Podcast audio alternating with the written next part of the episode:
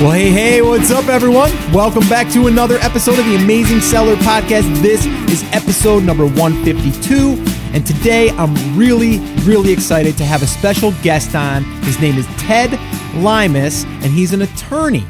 And I wanted to have him on because he's not just an ordinary attorney, he's an attorney that has actually helped Amazon sellers get hijackers off of their listing. He's taken action against them and he's willing to come on and share what he's done and kind of what he's learned and kind of the ins and the outs of the Amazon, you know, platform as far as like or the the I guess the support system that they have because he kind of classifies it as like they have their own little judge and jury there um, that you have to kind of go up against. Um, and he talks all about that and also what we can do to prevent, but also what we can do if we need to take action uh, against them. And, uh, you know, really, really good, good conversation. So, First off, I got to give a little time out here. If I sound a little out of breath, uh, I apologize. I just got inside, uh, back inside, that is, from uh, from my home office here. I was just getting ready to record, and I heard uh, a truck pull up, and guess who it was? Go ahead, guess. DHL.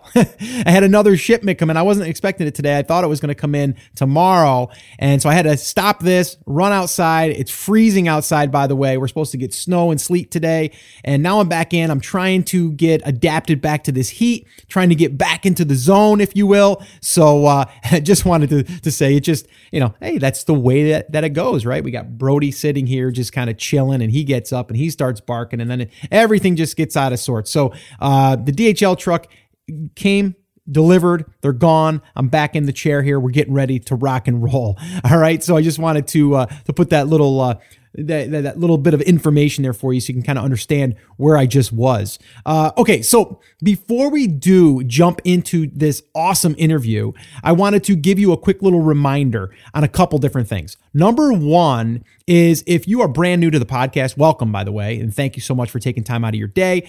And I wanted to invite you to an upcoming workshop because in that workshop, I'm going to break down the five phases for picking a product, choosing a supplier, pre-launching, launching, promoting, all of that good stuff, the five phases to actually get a product launched on Amazon. And then I also answer live Q&A. So if you want to register for an upcoming workshop, head over to theamazingseller.com forward slash workshop. Once again, that's theamazingseller.com forward slash workshop, and you can register for an upcoming workshop there. Okay. Now, one little update I have here for you. Now, if you listen to episode 150, uh, that's where I talk about, you know, getting together with like minded people and you are the average of the five people that you spend the most time with and all of that fun stuff. If you haven't heard that episode, definitely check that one out. It's a really, really good episode for really getting the mind set and the mind right and really training your mind to be successful. All right. But what I did also talk about is possibly doing a small little event, a really, really small, intimate event, maybe 20, 25 people, where we get into a room and we have hot seat sessions where you get up there and you get to uh, you know talk about your business or whatever stage you are in your business. And then we get to work through it and kind of have a breakthrough for you. So for that what we're going to do is when we've officially said that we're going to do it now on may 1st 2016 and this will be in denver colorado. So if you want more information i'm not going to spend too much time on it here. If you want more information about that and to hear about when the tickets do go on sale for that head over to the amazing theamazingseller.com forward slash live. Again, that's theamazingseller.com forward slash live. And again, we're only going to be having about 20, 25, maybe 30 tops um, that we would have in this particular uh, small event. So if you did want to get uh, on that list, definitely head over and do that. This is something that was on my bucket list that I wanted to do for 2016. And I really, really want to be able to work really close. Like I always talk on my podcast about, you know, kind of like rubbing elbows and kind of really rolling up our sleeves and getting to work. I really, really wanted to do this. And uh, hopefully, this is you know the first of many that we're going to be able to do and maybe you know travel around to different cities and different states. And I, I mean i don't know. I'm, I'm kind of like rambling here on this because i'm really really excited about it. And i can't wait to do this first one. So uh, yeah you can say i'm uh, pretty excited. All right. So uh, okay. Let's go ahead and listen to this awesome interview that i was able to do with ted Limus an attorney who is an expert at getting hijackers to go take a hike and get off of our listings all right so enjoy the interview Hey, Ted, thank you so much for hanging out with the TAS group today, the community. Thank you so much. And I'm really excited to have you on the show.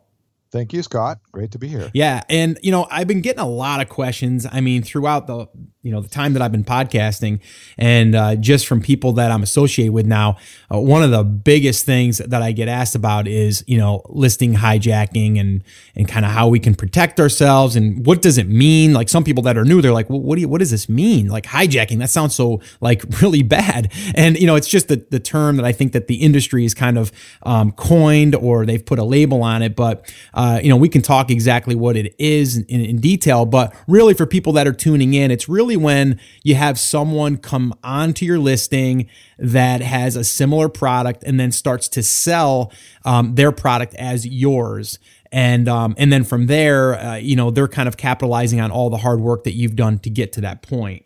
Um, so for anyone that's tuning in, that's kind of what we're going to be talking about today. And also, you know, we have an attorney on here that we can actually ask some questions uh, up to. So Ted, why don't you give us a little bit of a background on how you even got into, um, you know, the Amazon space as far as helping, um, you know, sellers? Yeah, thanks, Scott. I really kind of got into it by accident. Uh, my uh, I've been practicing law in Southern California for the last 25 years, and until last year was a, a partner in a, a medium-sized firm that uh, we did civil litigation of all kinds. So you know that's going into court and uh, helping people with their business disputes and uh, and uh, filing lawsuits and defending lawsuits. Okay.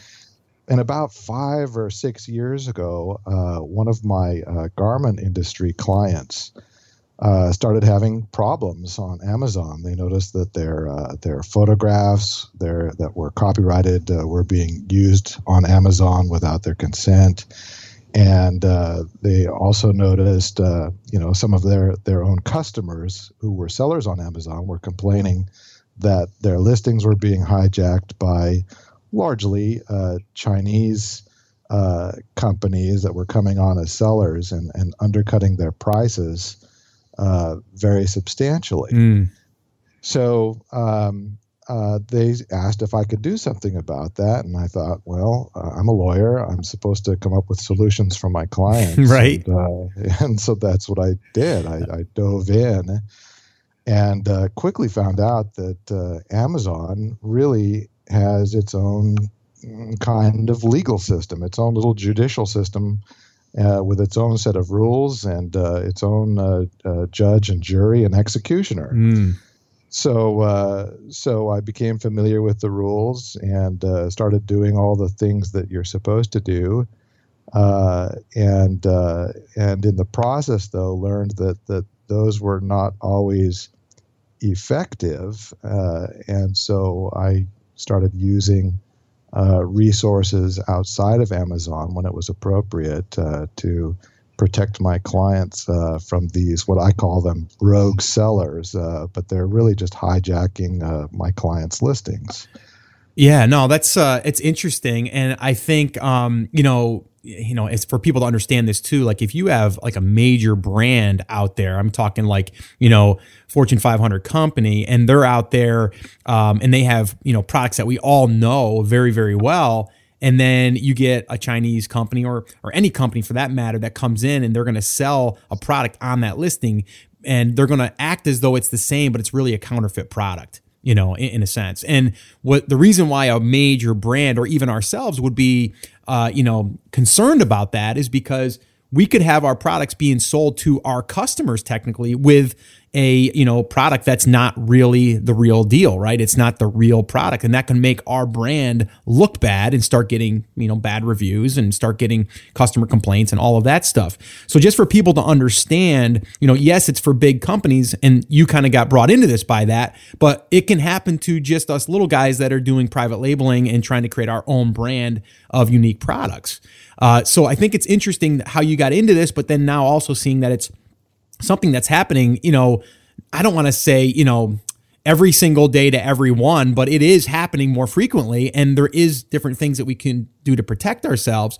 But that's why I wanted to have you on is to really kind of pull back the curtain as far as what would you do? Now, now like what did you do in this in this circumstance where you had this company contact you and said you know this is what we could do? Now obviously you got to get yourself caught up to speed right? I mean you got to kind of learn like you said and you learned kind of quickly that they have their own kind of you know judge and jury. So what what do you do the first thing in this uh, you know in this uh, venture now that you're going to try to help them well, uh, it, it, was a learning process, uh, but uh, I want to clarify that that you know this wasn't really a major brand that that initially contacted me. Oh, okay. And I'll tell you now that uh, that uh, a lot of the a lot of the of my new clients who are contacting me are people who started out small uh, and they've had one or two listings uh, do really well, and uh, they find out all of a sudden that um, you know somebody's coming along and, and and trying to hijack the listing. Oh, okay. So um, it uh, it affects uh, the ma and pa businesses uh, as well as the the major corporations. Of course, the the big brands can afford to hire people to do this on a professional basis to monitor the Amazons and the other e-commerce sites. Okay. Uh, but um, uh, a lot of my clients who are contacting me are are folks like your listeners okay. who have taken action and have gone through the steps uh, and uh, and have uh, have started to, to to see some real success in their businesses, and somebody wants to take that away from them. Okay. So okay. So you um, you have dealt with little guys like us, as I call them. You know, like absolutely. okay, okay, good, good. And I mean, I, I knew you did, but I didn't know you did right in the beginning. But okay, so you got brought in by someone that started small, but then started seeing some really success, and then they started getting hijacked, and then they contacted you, and then that's where you started learning the process. So what's your what was your first initial thing after you kind of you know figured some of this stuff out, or maybe what are the, what are some of the things you thought you needed to do, but you really it didn't it didn't really help or you know maybe lead us through that you know your first steps as, as a new uh, person in in this where you're figuring this thing out as an attorney that's kind of bringing your skills as an attorney to the amazon space. Sure. Um, so i i have slowly developed a, you know kind of a strategy that, that i call sort of a, a ramp up strategy and and that is uh, start small uh, and then gradually work up the intensity uh, against the rogue sellers. But uh, uh, when I started out, uh, you know, I did what, what, what a typical lawyer does, and that is, uh, you know, prepare a, a, a blood dripping uh, cease and desist letter, with, you know, yeah, with yeah. all the threats and the citations to the to the Lanham Act and the Copyright Act and all those things that, that we lawyers do. Mm-hmm and uh, and I was finding that that, that really didn't uh, didn't have much impact, um, especially because most of these rogue sellers were over in China, and either there was a language barrier, or they didn't care that some lawyer in Los Angeles was was contacting them because. Uh, they're in Hong Kong or, or Guangzhou, and, and they're just not going to pay attention sure. to to a lawyer. That we haven't. It's no threat to them. Right. Right. So uh, you need, you know, I needed to find ways, develop ways that uh, that would get their attention, and uh, and of course the the first way to do that is to enlist Amazon's help. Mm-hmm. Uh, and then, uh, if that didn't work, then uh, go outside of Amazon as, as much as possible, and and find creative ways uh, to reach solutions for my clients. Okay. Okay. So, I mean, no, bring us up to speed as far as like, okay, so your your first step is is to you know obviously try the the, the letter, right? You, you try to send them a cease and desist and see if that works. If that doesn't work, then obviously then you go down the the rabbit hole of going through Amazon's process, right?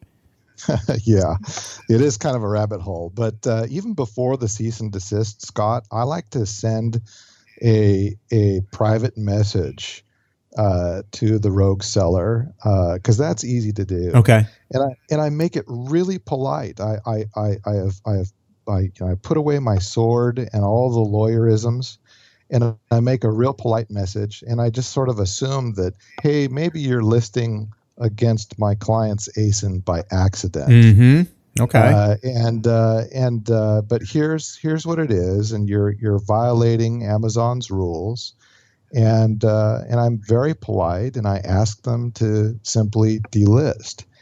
and uh, but I do you know identify myself as an attorney. Mhm. I put my address on there. I, I, I'm hiding from no one. Right, right. And and you can look me up on the California State Bar and and confirm that I am in fact an attorney. And uh, and uh, you'd be surprised, but uh, I'd say maybe half of the time that works. Okay. Okay. Uh, oh, that's pretty good. So you're saying like a fifty percent, like that. That kind of works. Being nice and kind of just putting in the subtle things of of what they're, uh, you know, kind of, uh, you know, breaking the the the law, if you will, uh, and then just kind of like highlighting it, but then saying, "I'd really appreciate it if you would just, you know, do the right thing and, and back off and and delist."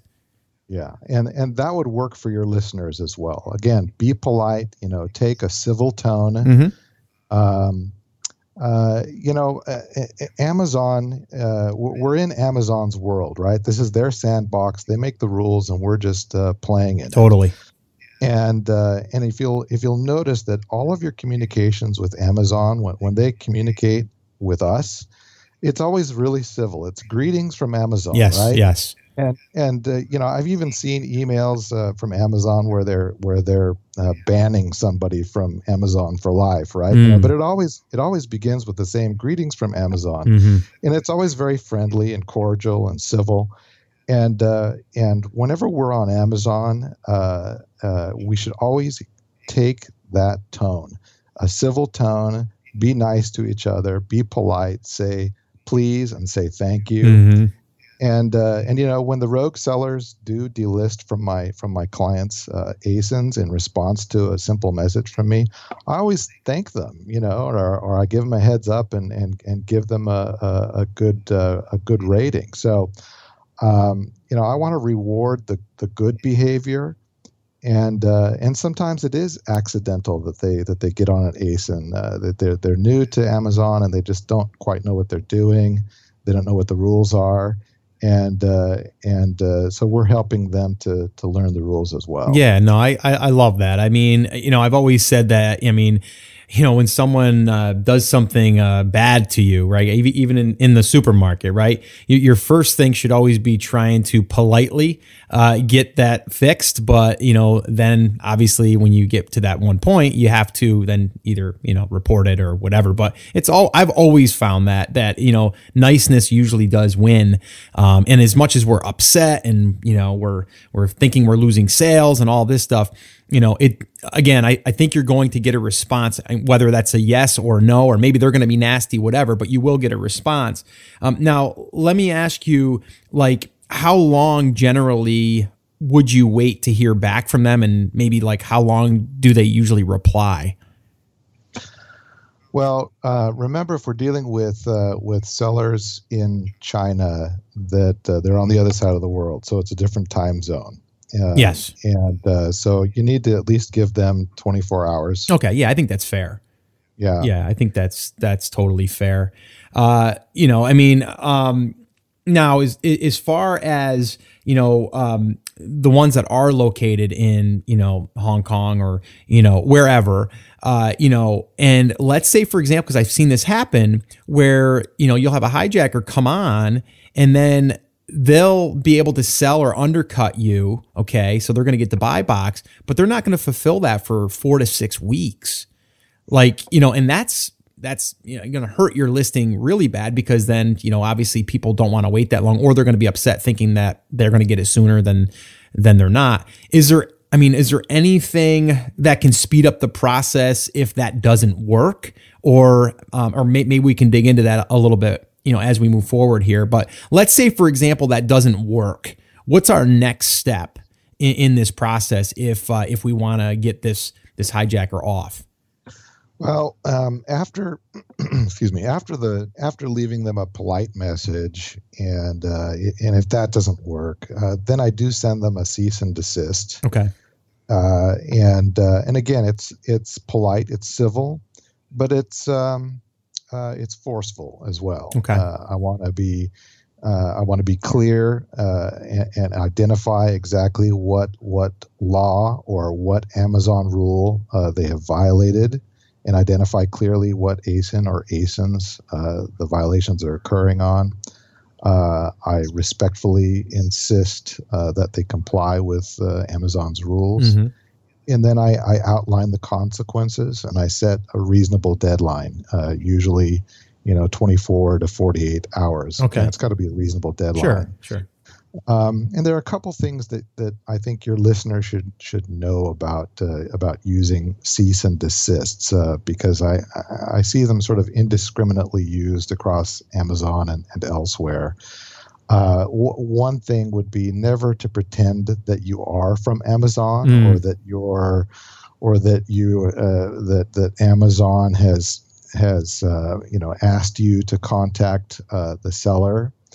Uh, another thing would be don't say that you're an attorney Mhm. if you are not. Uh, impersonating a lawyer in in the United States can have serious consequences. Sure, so sure. never, never never do that unless you actually are licensed. Um, and then don't threaten consequences that you're not prepared to follow through with. Um, uh, I see people uh, saying that they're going to sue that, or that they're going to obtain uh, penalties or, or punitive damages. Well, you, you know, that's never going to happen. Uh, at least not usually in the Amazon world. It, it's unlikely to happen. So don't threaten those kinds of consequences. hmm And and then fourth would be never use an, an unprofessional tone. Uh, keep the letter civil and courteous. Um, I know we, we tend to get our emotions involved Sure. uh, when somebody is is deliberately sabotaging our business, hmm um, and it's hard to sort of step back and remove yourself from that. But keep a professional tone and, and keep it civil. Yeah, no, Um, those are great. Those are those are really really good good points, and I think that they're you know they're doable, right? I mean, you don't have to go out there and Yes. uh, you know go right after them, uh, especially right off the bat. As much as we're upset, we're thinking you know we're losing money. We've got. Uh, I just had a guy actually contact me.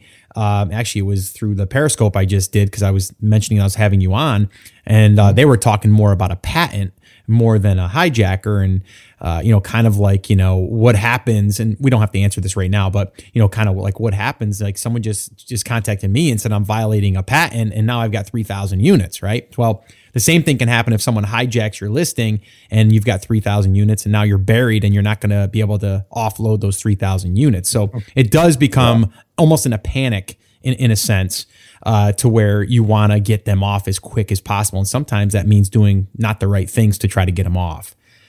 You know, so that's why I did want to have you on because I wanted I wanted to have really, I guess, a a plan that we can set in place if we wanted to try to do it ourselves before having to contact an attorney like yourself um, to, to try to do it where you know you can do it in a civil way but also in you know a speedy way where we're not going to have to wait weeks.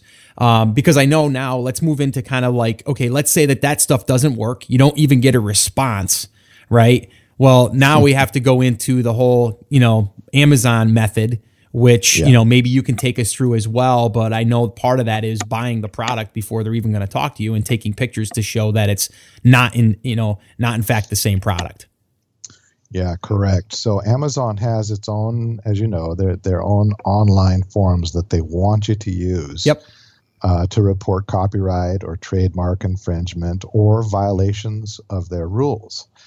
And I'll, I'll tell you from my experience that, that Amazon is primarily um, they're primar- primarily concerned with violations of their of their own rules. Okay. Because because they the, the folks at, at Seller Performance, who by the way are are are overworked, mm-hmm.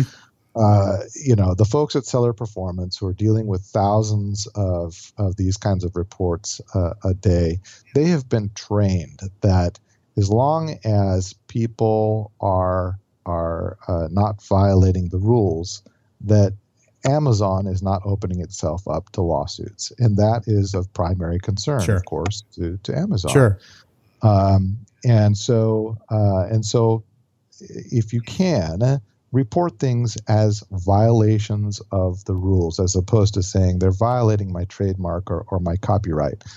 Now, most violations of the rules do involve a violation of trademark or, or copyright, but you don't have to really be familiar with the copyright or trademark laws. Uh, you should be familiar with with Amazon's rules. Mhm, Um, mhm. uh, especially if you're you know planning on doing this uh, over the long term you should be familiar with them so use the online form um, uh, when you do it, you're going to see, you know, the, the form is going to walk you through what information uh, they want. You need to be specific as to what ASIN or ASINs you're reporting about, what the nature of the of the violation is.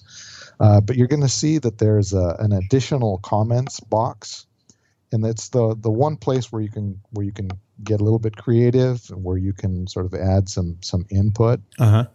And so, you know, what I would recommend that your listeners do is just make a, a concise statement of of the rules violation. Again, don't don't go wandering off into copyright or trademark. Mm-hmm. You're not a lawyer. You're not really equipped to to be discussing those things anyway. But you should be able to to to point to chapter and verse as to what the rules violation is. And typically, with a hijacking uh, seller, it's that the product uh, that they are selling does not exactly match the listing. Okay. Um, so get right to the point in your first sentence and and tell them that what the rules violation is. Um, another thing is that seller performance does not want to hear about about uh, about your gripes with the rogue seller. Um, they, they don't want to go on and want you to go on and on about uh, what the rogue seller said or did to you in, in, in the private messages. They don't want any of that. Just just focus on the violation. Don't go on and on. Again, the, the, the folks at Seller Performance who are reviewing your your uh, report, they probably only have maybe a few seconds to look at these things and decide yay or nay. Gotcha. Yeah. So so make it really concise. Get right to the point. Here's the rules violation, and then close with uh, with as much evidence as, as you possibly can. So, you know, uh, hopefully your listeners have been have been taking your advice in your podcast, and they've been uh, they've brand registered and they have uh, done everything they can to, to differentiate their product from everybody else out there and so that they can describe even without doing a test buy they can describe well uh, i'm the only source of this of this product uh, and and so i i know uh, without any doubt that uh, that whatever the rogue seller has got is not my product and does not match my listing mm. So if they've if they've taken those steps, Scott, uh, they've they put themselves already in in a position where they can describe in two or three sentences in the additional comments field uh, exactly uh, how they know for certain that will that the product that the other seller has does not match the listing. Okay. Now, take us a little bit through that process though. I mean, okay, we fill out the form and everything, but do we fill the form out before we actually do the test buy?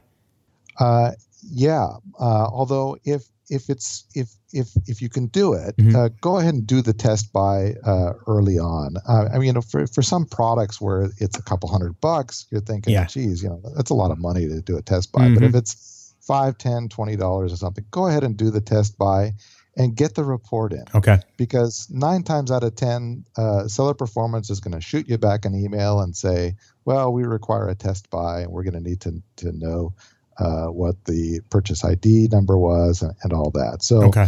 Uh, uh, they're going to put you on that on that test buy treadmill anyway. Now, you know everybody hates uh, making test buys, especially from China. It's, it's going to take, often it's going to take weeks uh, for the product to come, and in the meantime, you're you're losing a lot of sales. Mm, so mm-hmm. here's so here's what I do when when, when I get back the, the email saying, uh, "Oh, we're, we're requiring you to to use the test buy." Um, don't accept that as gospel. Uh, I I usually respond to that and I say, "We've made a test buy."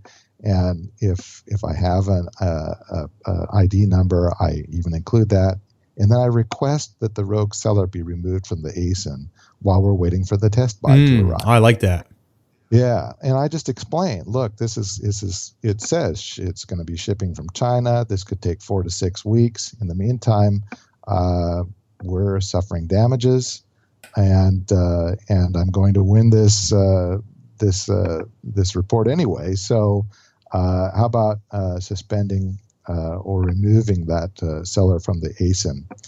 Uh, sometimes that works, sometimes it doesn't, but it always helps to ask. Yeah, no, I, I do like that because again, you're you're you're speaking in that tone, but you're also uh, letting them know that you're pretty confident that you know they will be removed. But you're also saying like you know to be fair here, you know why don't you just pause their their listing because uh, or not their listing, but their uh, well, yeah, they're they're they're listing because they're hopping on yours, but it's technically they're um, you know they're trying to fulfill it with their product. But mm-hmm. uh, you know, by by saying that, there could be a chance that they could say, okay, you know what, that's fair. We'll go ahead and we'll pause them until we, you know, we we you know figure out if this is if this is the case or not. And if it is the case, then then good. Then we keep them suspended. If it's not the case, then they're going to release them and let them keep selling on there. Um, Correct. And then that would be another, you know, you'd have to then keep battling it somehow. But if that was the case, then you know you'd have to deal with uh, again trying to show that your product is different. So let's talk a little bit about that, about differentiation on a product as far as like, you know, what do you feel uh, you know, is is you know something like if someone has a product and it's pretty generic, but yet they have you know, let's just say they have custom branding on it of their logo, and then they also have maybe uh, some type of um, booklet that comes with it. And then let's say that, let's just say two, there's two scenarios here. Let's say that the rogue seller uh, actually doesn't include the logo and doesn't include the uh, the insert or the booklet that comes with it. So that would be a clear case that it's not the same, correct? Mm-hmm. Correct. Okay. Now, what if they go ahead and they just they copy the everything. They even copy your logo on there. They copy the booklet. They do everything exactly the same. Now it's like you have a pair of Oakley sunglasses that were made by Oakley, and you have a pair that are made by a counterfeit that you can buy on the beach. Yeah, so that's a that's a true counterfeit situation where they're they're copying everything, your logo, your color yes. scheme, your all of that. So that's a true counterfeit uh, situation. I mean, so I advise my clients, you know, check your supply line uh, because um, uh, you, you want to make sure that there isn't a leak somewhere uh, where your own supplier or uh, or factory or some distributor along the way is uh, is not uh, selling your product, uh, where they are in fact you know getting a, a, true version of, of your product because technically they're not in violation of any Amazon rules if, mm. if they have been able to source your product uh, from your factory or from or from your supplier. So um, so you're going to need to to double back and, and, and check on that. Yeah. Uh, yeah, I, I uh, think. I mean, as far as like you said, I mean, you know, we can do our best to make sure that that doesn't happen. But I do think if you if you brand it with your your logo, if you also do then in turn create something along with it, whether that's a booklet, whether that, I mean, a printed booklet. I'm not talking an ebook. I'm talking like a booklet. I'm talking like maybe a certain bag that comes with it, um, you know, whatever to make that product unique to you and your and your brand. Uh, the other thing, and I mean, tell me if you think this is a good idea or not, but um, you know, I also think of bundling is another option because it makes it harder for someone to come in and find those two together and merge them into one package. Yeah, bundling is a great idea, Scott. Uh, not only from uh, from the aspects of, of a seller and uh, and uh, uh, you know generating sales and, and having your own ASIN to go off of, but from from my standpoint as a lawyer, defending that ASIN from other sellers who might come come on it. Bundling is great, and anything that you can do within the detail page itself that um, that uh, that tells buyers that uh, it ships from the U.S. as opposed to China, uh, or that we you know we've got a one year warranty and and look out mm-hmm. Uh, if you buy from someone else um, it may not be a genuine product. Uh, they may not honor the warranty and, and those things. So maybe even um, putting in there, like I like that too. That what you're saying there, Ted, is even like putting in like even a bullet or a description somewhere in there is saying like you know, um, you know, we are the original, uh, you know. Uh, whatever manufacturer of you know our you know exclusive you know whatever you know whatever style it is or whatever.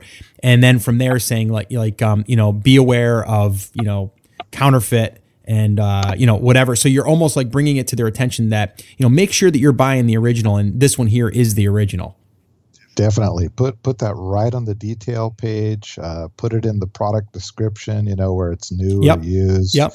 uh, and and tell them and, and, be very specific to to look out for something that ships from china or, or wherever uh, and that uh, and that you're going to honor the warranty and uh, and to look out for for counterfeits. I like that. I like that a lot. Yeah, I mean, even though we're buying it from China, we're shipping it from the U.S. in the most cases. Now, if you're not shipping it from the U.S., don't do that. you know, but I mean, most of us are shipping. Well, not I, I can't say all of us, but myself personally. I mean, it's shipped here uh, basically to my home office, which you know, let's call it my warehouse, and then from there, it's it's be it's being packaged to be delivered to Amazon. So it is being shipped from you know from my location to Amazon, so it is being shipped within the U.S. Uh, but yeah. some people are directly getting shipped from China to there, so you have to be careful on how you word and how you phrase that, um, you know, because you don't want to obviously be saying something that's false. Um, but yeah, I mean, for sure, because then you also need to, you know, let people know that, you know, if it's shipping from China, you know, it could be four to six weeks before you're gonna you're gonna receive it, and you know, if it's coming from China, you are uh, most likely not going to get the warranty that we offer for our brand. Right. Yeah. It complicates returns and and everything else. So uh, yeah, yeah. One one more reason to use FBA also. Yeah. No, I I, I love that. That's uh, that's really good. Now, how does that work exactly? If if they're if they're hijacking you, and you're fulfilling by Amazon, are they going to come on then and fulfill it by merchant? Yeah. Okay. So because of that, and I, I kind of knew that, but now that I'm thinking this back, I'm like Okay, so that almost if they hijack your listing, it takes it takes it out of FBA and and converts it over to an FBM on the on the main page now. Yeah, that's right. Yeah, so see that's even that's even worse for for your listing now because you know now when people see it, you know they don't maybe not know that, but it it is going to when they go to see as far as like how long the shipping is going to take because once they go through that process, they're they're going to have to see that it's being shipped from there and it's going to take up to X amount of weeks. Yeah, that's right. Yeah. Although, you know, I'll tell you, Scott, I'm, I'm seeing I'm seeing a lot of, of these uh, rogue sellers uh, starting to set up shop, uh, especially here in, in Southern California, since a lot of the goods are going to be coming in through uh, through LA anyhow. Sure. Uh, and and they just you know they they set up uh, their their warehouse in their apartment or or a little storefront somewhere. Sure and they've got a couple of kids uh, that are just uh, doing their fulfillment. Uh, but then they can say, "Hey, it ships from California." Gotcha. Yeah. So, uh, so they're getting they're getting wise to this uh, and uh, and starting to use points within the U.S. so that they can so they don't have to ship directly from from China. Okay. Okay. And now, would you say that it helps to be brand registered? Oh, clearly. Okay. Okay. Yeah. Yeah, it definitely does, and, and it also helps to to have a, a registered trademark with the USPTO, uh, and to copyright your photos. Now, those are all things that are that are expenses, especially for a new seller. You're probably not going to incur the expense uh, if you've only got a few listings. Um, you're not going to incur the expense of, of trademarking your brand. But uh, as your listeners um, progress, and become more successful, that's definitely something they want to do. Is is go ahead and register their trademark. Uh, uh, it, it does not cost that much. Uh, usually, it's a, a, few hundred dollars at most, maybe a thousand dollars to to get that done. Mm-hmm. Uh, and if you have a lot of listings um, and you're using your own photos, you know, go ahead and register the copyright to your photos as well. I mean, the fee is only $55 a crack, and you can register a whole batch of photos at the same time. Okay. Okay. So uh, those are all things that are that are helpful, uh, especially if you're in communication with seller performance and they're asking you for proof about things.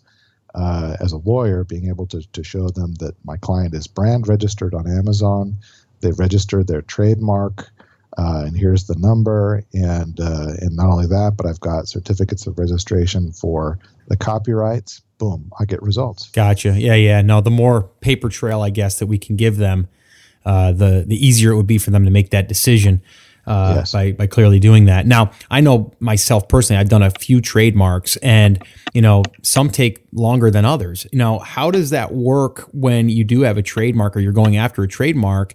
Um, you know, does it kind of go by the date you file it, or is it really when the the date that it's been fully like finalized? Yeah, for a trademark, it's a it's the date that it's a that it is it has been approved. It's actually okay. registered. Okay. So it does it does it is a process. Um, yeah and it, it typically takes uh, you know a number of months. Yeah, it, it definitely does. Six months. Yeah, I was going to say I've seen it take for myself between six and eight months. Sure. Um, so yeah, that is a process. But brand registry, on the other hand, uh, that literally took me, I don't know, less than forty eight hours. Uh, you know, yeah. so it's a matter of you just applying for it.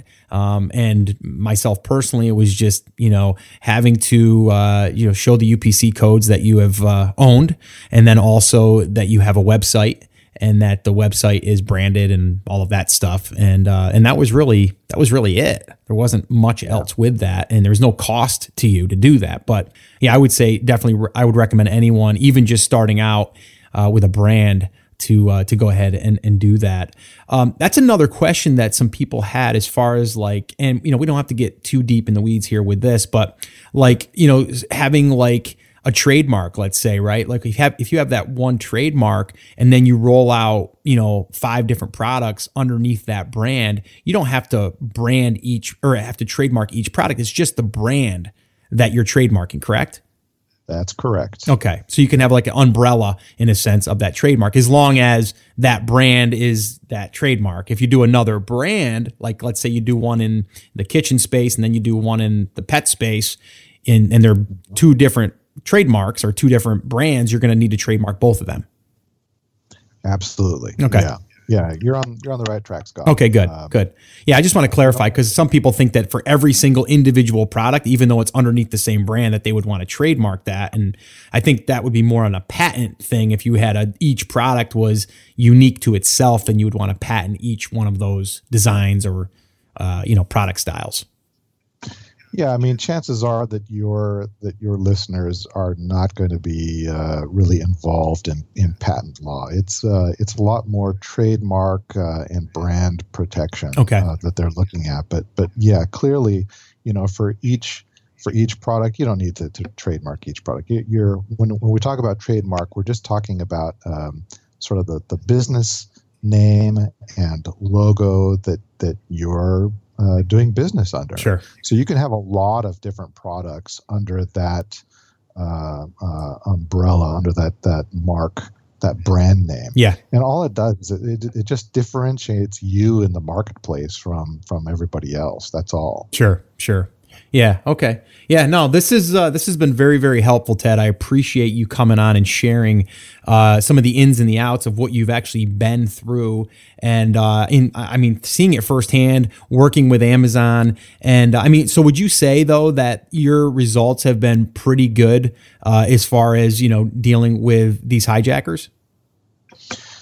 Yeah, you know, um, I, I only get involved in the worst cases. Uh, you know, usually my clients come to me and uh, they've already done everything that they possibly can to try to get rid of these sellers. Okay.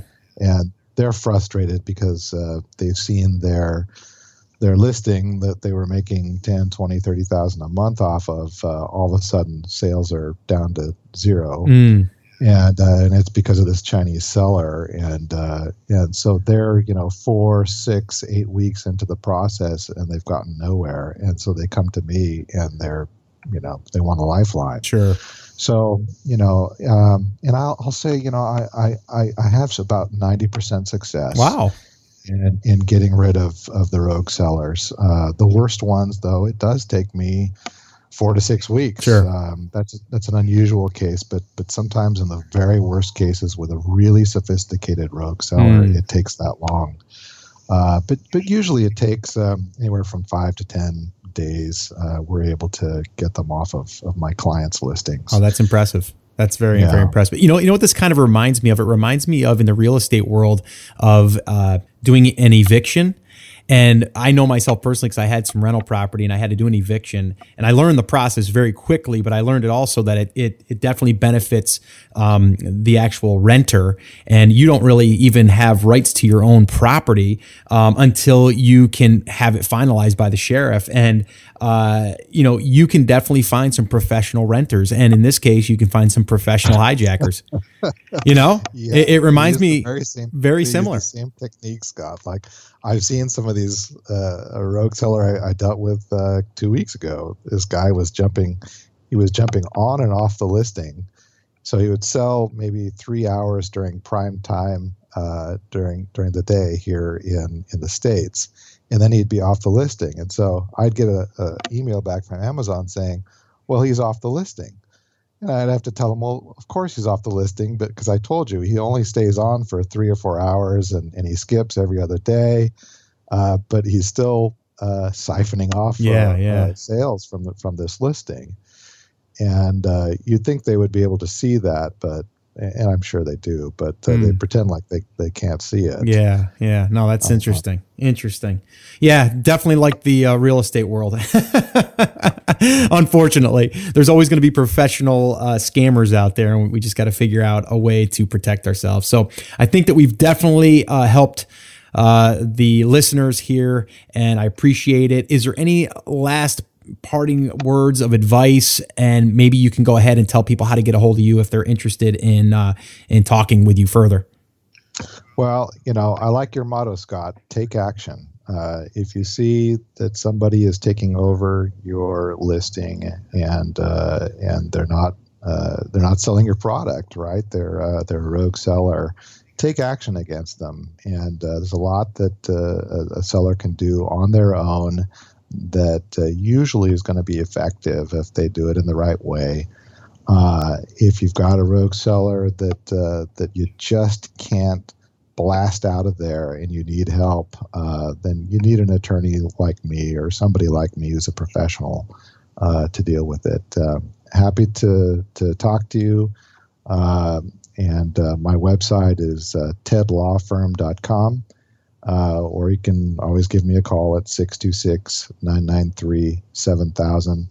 Uh, I'll pick up the phone. Uh, we'll talk about the problem and solutions and take it from there. Awesome. Yeah, I'll also leave the link to your uh, website on the show notes to this episode and uh, and the number there as well. And uh, yeah, if anybody contacts me in the future, um, I'll definitely be uh, pointing them to you, Ted, because uh, I, I, do get a lot of emails uh, about this, and I'll usually either point them to either a post that I've written or one that's been written somewhere that I think it's been useful. but now I think this episode will be the one I'm going to point them to. So definitely, we'll be putting your information in there. And I think it's important for people to understand too that if you contact an attorney, they might not even understand what this is. The difference with Ted is Ted's actually done it. so I like it that you've actually been through this process, and now um, you can actually help, uh, you know, help some uh, some of the sellers out that are that are battling this because I know how frustrating it can be, and I know, and knock on wood, I've had pretty good luck with this. But um, if it ever does happen, I know who I'm going to be calling. So. I, uh, I appreciate you, Ted, for coming on. And uh, yeah, I'll definitely link everything up to you. And uh, good luck. And um, if anything uh, anything else, I'm sure that you learn of, you'll uh, you'll keep us informed, right? Absolutely. Thank you, Scott. Hey, no problem. Thanks a lot, Ted. It's been a pleasure. Okay, so what do you say? Awesome interview, right? I mean, this was awesome to be able to listen to an attorney who's done this not just once, but many times and has helped a lot of Amazon sellers, especially when they thought that they were just, you know, they were just done. They were going to have to, you know, just forget about it and just stop fighting with Amazon uh, about getting this particular seller off of their listing. So really, really awesome that I was able to have him on and do this interview. And I want to thank Ted again. Really, really appreciate it. And I do feel like now us, I say us, meaning the TAS community, we have an advantage because now I can reach people like Ted. And now I feel like I could literally email Ted and get an answer or an update on something that's changed. And now we can bring that back to our community. So it's just really, really awesome to be able to share this with you. And I'm really, really excited. And I hope that you've gotten value from this episode. Now, one little last reminder here before we head off depending on when you came in on this episode, maybe you skipped the intro and you went right into uh, the interview. I wanted to remind you if you're at all interested at attending a live event. This is going to be a live event, very, very small, under 30 people.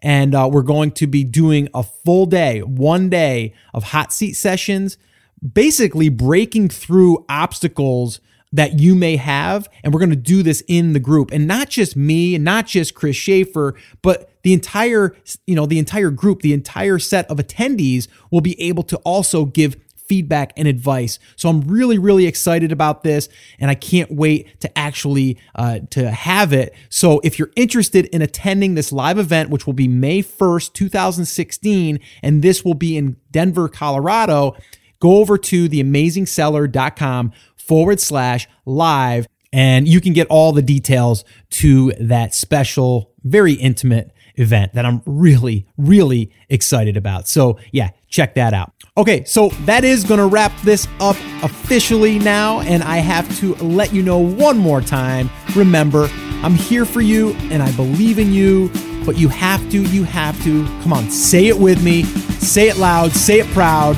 take action. Have an awesome, amazing day, and I'll see you in the next episode.